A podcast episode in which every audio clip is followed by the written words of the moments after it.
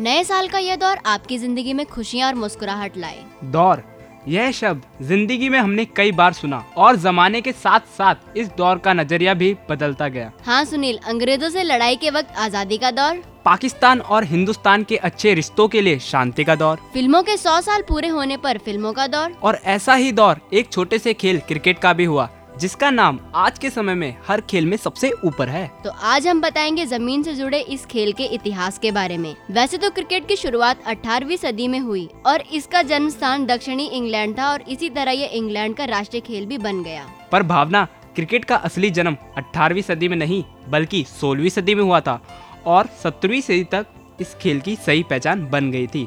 माना जाता है कि 1550 के royal grammar school of guild के लड़कों ने इस खेल को इस खेल का अदालती मामला पंद्रह को सामने आया था और यह तारीख इस खेल की सबसे पुरानी तारीख है। अच्छा इतनी पुरानी तारीख? मैंने तो सोचा था ये खेल 18वीं सदी में शुरू हुआ होगा। हाँ और भावना तुझे पता है 1610 में वेस्को ने इसे खेलना शुरू किया और इसके बाद इंटर पैरिश गाँव क्रिकेट के नाम से भी जाना जाने लगा। वहीं 1624 में मैच के दौरान एक क्रिकेटर जैस्पर वैनल की मौत हो गई थी। यह मैच दो पेरिस टीमों के बीच सुसेक्स में हो रहा था और इसी घटना के बाद मैच में काफ़ी सेफ्टी भी होने लगी। और सोलह में ससेक्स में एक बहुत बड़ा क्रिकेट मैच खेला गया जिसके एक पक्ष में 22 खिलाड़ी थे। जबकि 1719 में पहला कंट्री मैच लंदन में खेला गया और ये match London race versus the vanish में खेला गया। और भावना क्या तुम्हें पता है कि इस बैट और बॉल के दलीय खेल के नाम क्रिकेट कैसे पड़ा?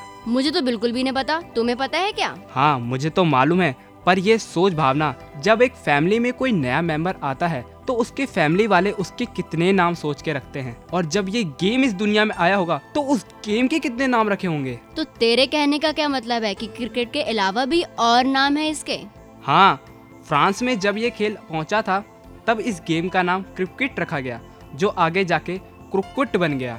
वहीं फ्लैमिश में इसे क्रिक के नाम से भी नवाजा गया और ओल्ड इंग्लिश में इसे क्रिस और ट्राइस कहने लगे। तो ये इतिहास था ज़मीन से जुड़े इस खेल के बारे में जिसका ये लंबा सा दौर आज तक लोगों को क्रिकेट से बांधे हुए हैं। और इस खेल से हर देश में एकता और शांति का स्वभाव है। और हम भी चाहते हैं कि यह शांति पूरी दुनिया में हमेशा बरकरार रहे। तो इसी शांति के साथ हम भी लेते हैं आपसे विदा। अलविदा। अलविदा।